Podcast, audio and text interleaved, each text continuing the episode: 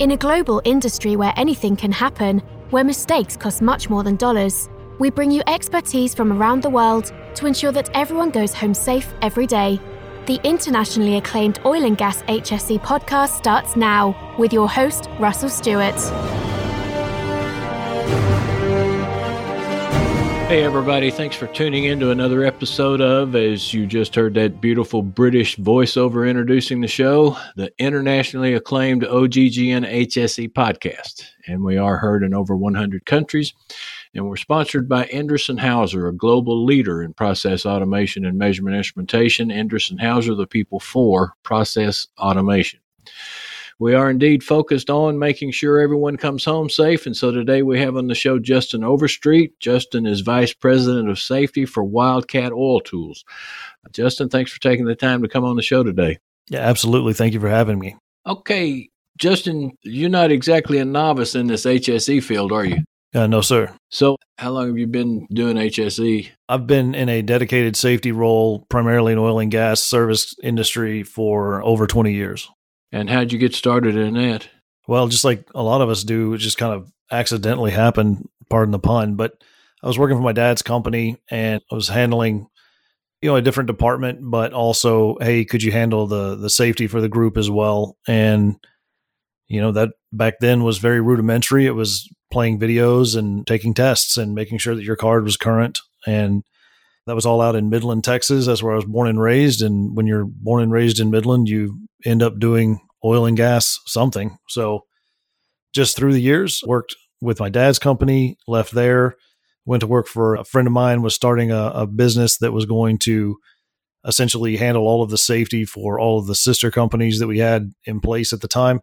And then it, they were also, you know, expecting us to go out and get outside work, so generate revenue and went there, built that program in terms of training program primarily again internal but also external customers and just moved up you know always looking for the next challenge. And young guy i was pretty aggressive and i still am fairly aggressive but you know just continued looking for opportunities and and they never seemed in short supply. And also just really worked within companies to determine what gaps might exist and and always had an interest in trying to close those gaps well, you know, you mentioned the way that you kind of rose up through the ranks because, as I mentioned, you're now vice president of safety for Wildcat Oil Tools. But I picked up on the looking for looking for new challenges, and I would say to to folks in this business, and quite frankly, in any business, if you do want to move up in the ranks, that's what you have to constantly be doing is looking for new challenges, not become complacent in your job. Otherwise, you're going to probably you're probably going to stay there. So that's very good advice. And also, if you're involved in in safety, looking for new challenges is is also critical to your job because by doing so, you'll find what you were talking about. You'll find the gaps. You can, by doing so, make sure everyone comes home safe, and you can have done your job well. Agreed. And I generally tended to you know, kind of be interested in process and, you know, what is the current process for X, right? And it didn't have to necessarily do with safety.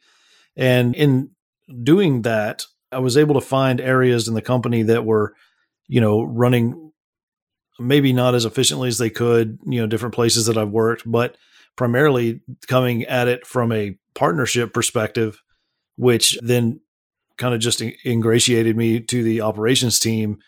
And you know, I always worked really, really hard to not be seen by the operations team as someone who was in adversarial role, but somebody that was an advocate and really did everything I could to figure out a way to make their jobs, you know, less complicated because they're complicated enough for sure.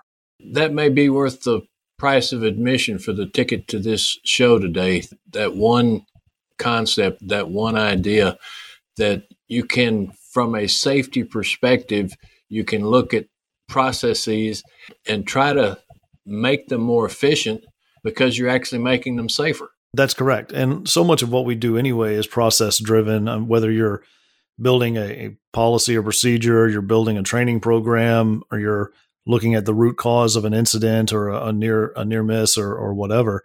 it's all so process driven because you're looking, you know, what started the ball rolling and ultimately what's the end outcome and how did we get there? And so if if you're looking at it by way of example for training, you say, okay, you start with the objective, what you want the objective to be, and then you map out how to get there. And and business processes aren't any different. And so you're able to take a lot of the natural skill set that safety representatives have and make yourself a much more valuable asset to the company than just a safety guy. Well, you're absolutely correct. And and just to kind of expand upon this, I was actually interviewing, I believe, a friend of yours yesterday, Jeff Peoples.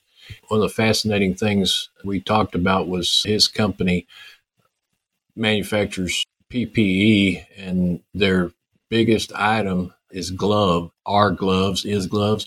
And what was interesting was when he started this company, he took a year and a half design these gloves with the idea being that the, the biggest problem with gloves is is well two things the dexterity part. And so as a result you know people take them off and people don't wear them. And then the second thing is is they're either not properly fitted or properly constructed. And so they they actually even if they are on you know they don't they don't work properly. And so he took a year and a half to to design and figure that out.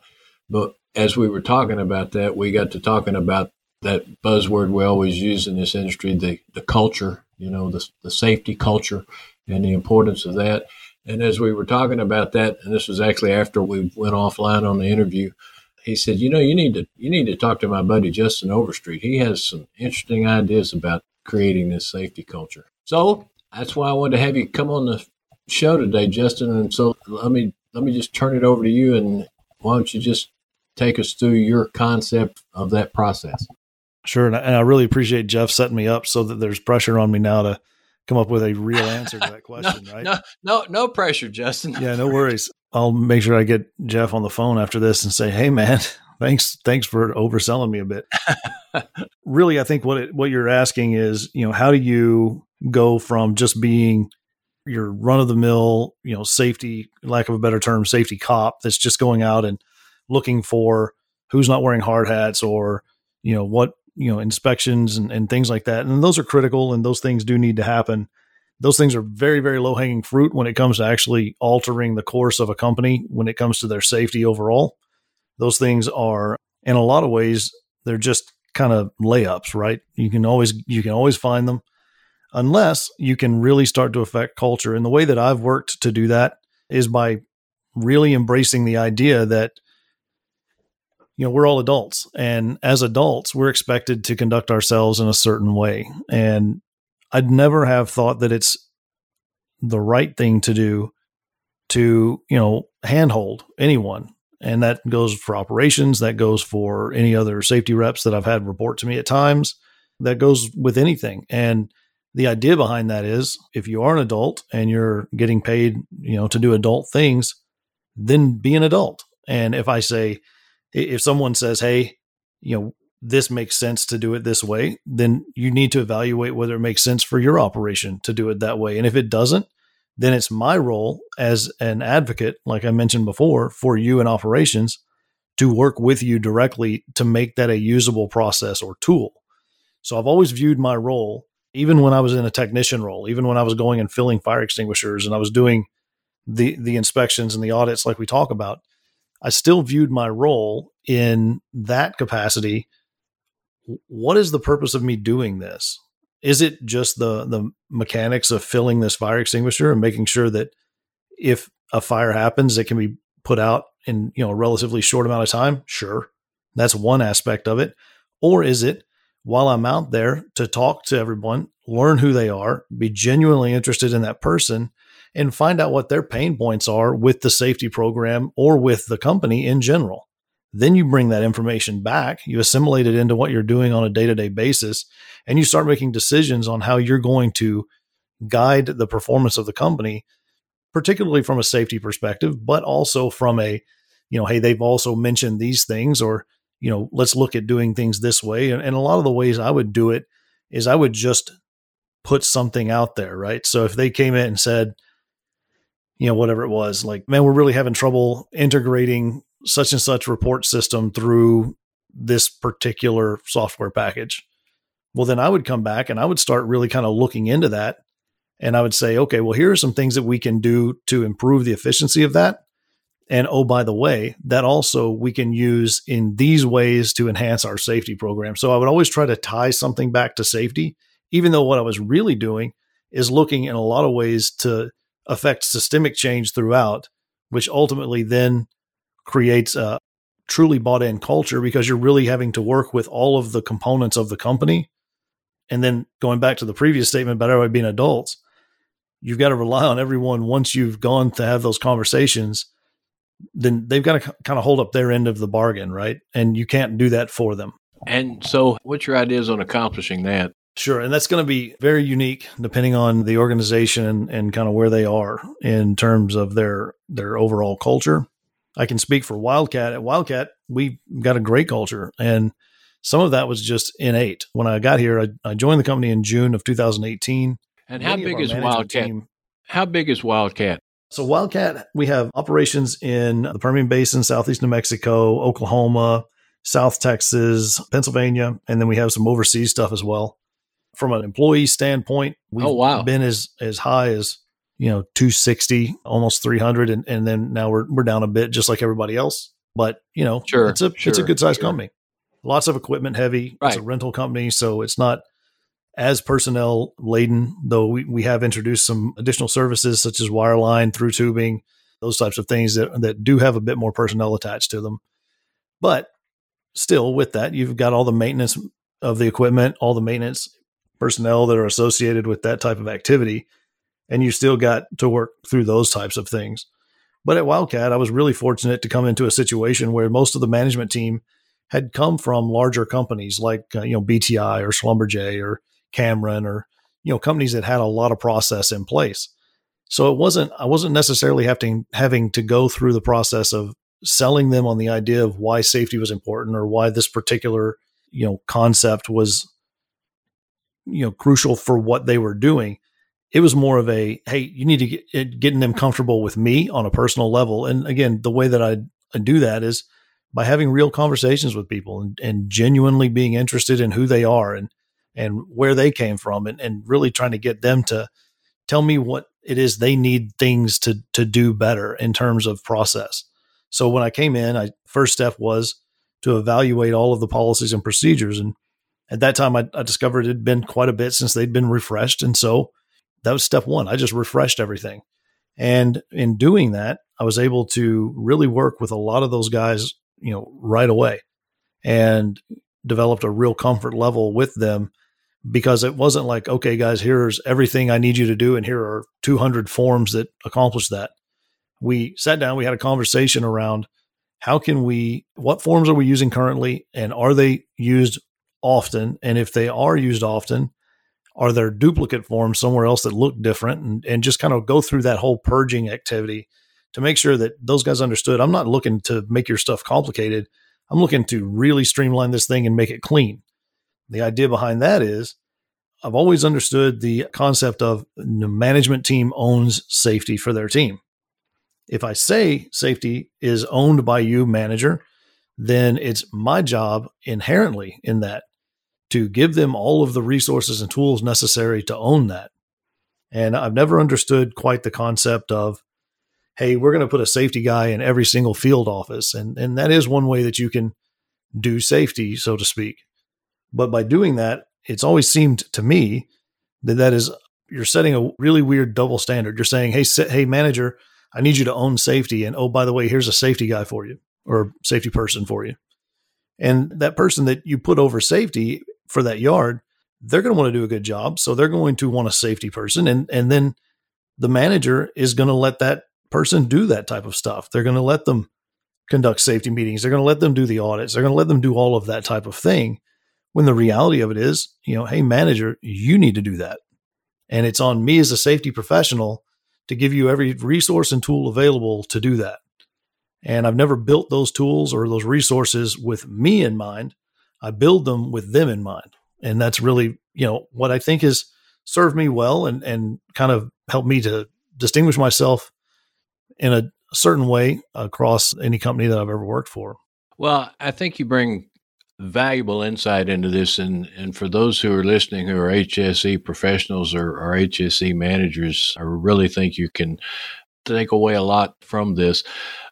Justin, you don't have to worry about calling Jeff and, and giving him a hard time because you've done an excellent job of presenting this. In fact, even if you're not in HSE, what you've done is, is is you've and you said it was for lack of a better term, but I actually think it was a great term when you use the term safety cop. And so, you know, what you're saying is is we got to go from that that safety cop mentality to to really, you know, basic business management principles because these are the kinds of things where you go in and you know you review the whole system you refresh it you purge it you you streamline it you put your managers in place to make sure that they own whatever the situation is. You know, they own their particular part of the company that they're responsible for and they own safety in it at the same time. And then you give them the tools and the resources to do it. And that just kind of, that just kind of nails it. And that's what any company that wants to be uh, profitable, efficient, and safe needs to do. Yeah, I agree. And safety cop is the term that is generally used to describe, you know, the person that is, you know, carrying the clipboard and doing those things. And they're like, I don't want people to think I don't see value in that. There, there is value in that, and I do some of that. I, I don't do a tremendous amount of that because I, again, like I said, in, in terms of true ownership, I expect all of us to understand what that means. And, you know, I'll own everything that I'm responsible for owning, just like I expect you to. And and we worked really, really well together. And, and Wildcat's been a fantastic company from culture standpoint of you know just really all of us working together. And, you know, I go back to a company I worked for before. You know, they were starting to grow, and they were looking to enhance their safety program, which meant they were looking to hire their first safety guy. right. And so, and so the guy that interviewed me, I, I, reported to the chief operating officer in that company as a guy named John Richards. And John asked me, he said, you know, in, in, during the interview, what else can you do other than safety? And it was right in my wheelhouse because that's something, you know, like I mentioned before, anywhere I've been, I've always looked for what else can be done here. And I don't want to be known as just a safety guy. I just want to be known as a part of the team. And in doing that, when he asked me that question, my answer to him was, you know, John, I'll I'll do anything that you ask me to do as long as you give me an opportunity to learn it first. So I've been very, very blessed throughout my career to have people who allowed me to really, you know, stretch out and do things that were, you know, maybe on the periphery of safety, but not directly safety, and allow me the opportunity to learn those things and then take that knowledge and and build on it. And so I would say that, you know, anyone that's listening to this, if if you're fortunate enough to be a part of a team that you know you've got people that will allow you to kind of stretch out and do those things take full advantage of that because if you don't the only thing you're doing is shortchanging yourself. Well that's absolutely right. So there you go folks. Justin again i appreciate you coming on the show today. This has been short but it's been impactful. This has really been some of the best information we've put out there well since the last podcast but anyway Thanks to everyone for listening. Please tune in again next week for another episode of Endress Hauser's Oil and Gas HSE podcast, a production of the Oil and Gas Global Network. Endress Hauser is your reliable U.S. based partner for measurement instrumentation, services, and solutions. We are your people for process automation. Discover more about Endress Hauser at our website, posted in the show notes. Register for our monthly podcast giveaway there. Also, follow us on LinkedIn and Twitter, and that contact info you can also find in the show notes. Please leave us a review on iTunes. There were a couple of really nice ones I saw yesterday, and I really appreciate it. Tell your friends about us by posting on all your social media, and see you next time. Hey everybody, it's Savannah from OGGN, and here are the events on deck for May 2021. This month we have four events, but if you'd like the full list, you can click the link in the show notes to sign up for our online events newsletter. We send it out every month, and it includes more info about the events I talk about here. We even include events that occur two months ahead of time, so if you're interested in always staying in the loop about oil and gas events, make sure to check that out. First up, we have our in person event, which is the 20 YPO's networking mixer at the Houston Club on May 25th. Next, we have our three online events the Post Industrial Summit Series from May 4th to June 22nd, the Data Fabric and Data Ops webinar on May 5th, and the Maritime Career Day hosted by Women Offshore on May 21st. Other than these events, OGGN has a live stream this month titled Identifying and Evaluating Advantage Oil Projects on May 5th. So make sure to check that out on our Facebook, LinkedIn, or OGGN.com for more information. You can also find more information about that or any of the live streams or events we have coming up, also on Facebook, LinkedIn, or OGGN.com. If you have any questions about these events or any of our shows, make sure to reach out to me through my email in the show notes. That's all for May. I hope you guys have a great month and thanks for tuning in. Tune in next week for another engaging episode of the Oil and Gas HSE podcast, a production of the Oil and Gas Global Network. Learn more at oggn.com.